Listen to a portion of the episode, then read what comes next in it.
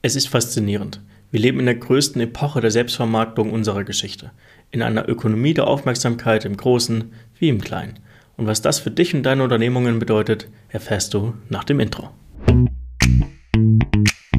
Wir leben heute in der größten Epoche der Selbstvermarktung unserer Geschichte. Egal wo wir uns bewegen, wir werden mit Informationen regelrecht bombardiert, ob wir es wollen oder nicht. Es gibt ein enormes Überangebot an Informationen und jeder versucht, unsere Aufmerksamkeit für seine Botschaft zu bekommen. Egal ob im Beruf, im Marketing oder zu Hause beim Abendessen mit der Familie. Aufmerksamkeit ist eine ziemlich knappe Ressource. Und ich muss dir als Experte oder Unternehmer nicht erklären, wie wertvoll Aufmerksamkeit für dich und dein Unternehmen sein kann. Unternehmerisch ist mehr Aufmerksamkeit gleichzusetzen mit mehr wirtschaftlichem Erfolg und einem größeren Wirkungsgrad des eigenen Tuns. Je mehr Aufmerksamkeit du hast, desto größer ist der Fußabdruck, den du auf der Welt hinterlassen kannst. Die Rechnung ist relativ einfach.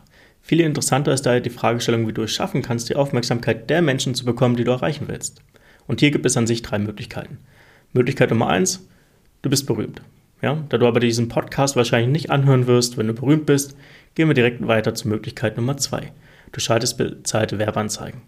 Mit Werbeanzeigen kannst du heutzutage über die sozialen Medien nahezu jede Person erreichen.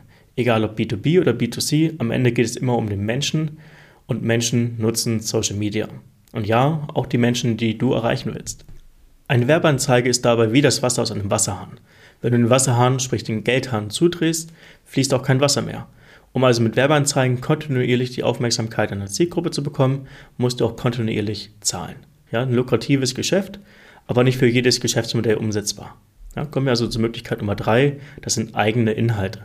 Inhalte, die auf deine Zielgruppe zugeschnitten sind und über die richtigen Kanäle an diese kommuniziert werden. Diese Inhalte können so aufgebaut werden, dass sie unabhängig von deiner Zeit und damit auch deinem Geld arbeiten können. Nimm dir als Beispiel diesen Podcast hier. Du hörst mir und meinen Gedanken gerade zu, ohne dass ich dabei sein muss. Wahrscheinlich bin ich gerade in einem Kundentermin, beim Sport oder für meine Frau zum Essen aus. Aber du schenkst mir trotzdem deine Aufmerksamkeit. Eigene Inhalte sind also eine kostenfreie und attraktive Möglichkeit, Menschen auf dich aufmerksam zu machen und auch an dich und deine Gedanken zu binden. Nur wirst du wahrscheinlich in der Vergangenheit schon gemerkt haben, dass es gar nicht so einfach ist, wirksame Inhalte zu entwickeln, die auch wirklich zu mehr Aufmerksamkeit führen.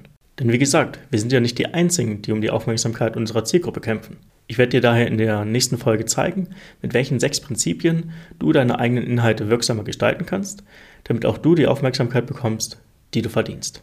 Also, bis gleich.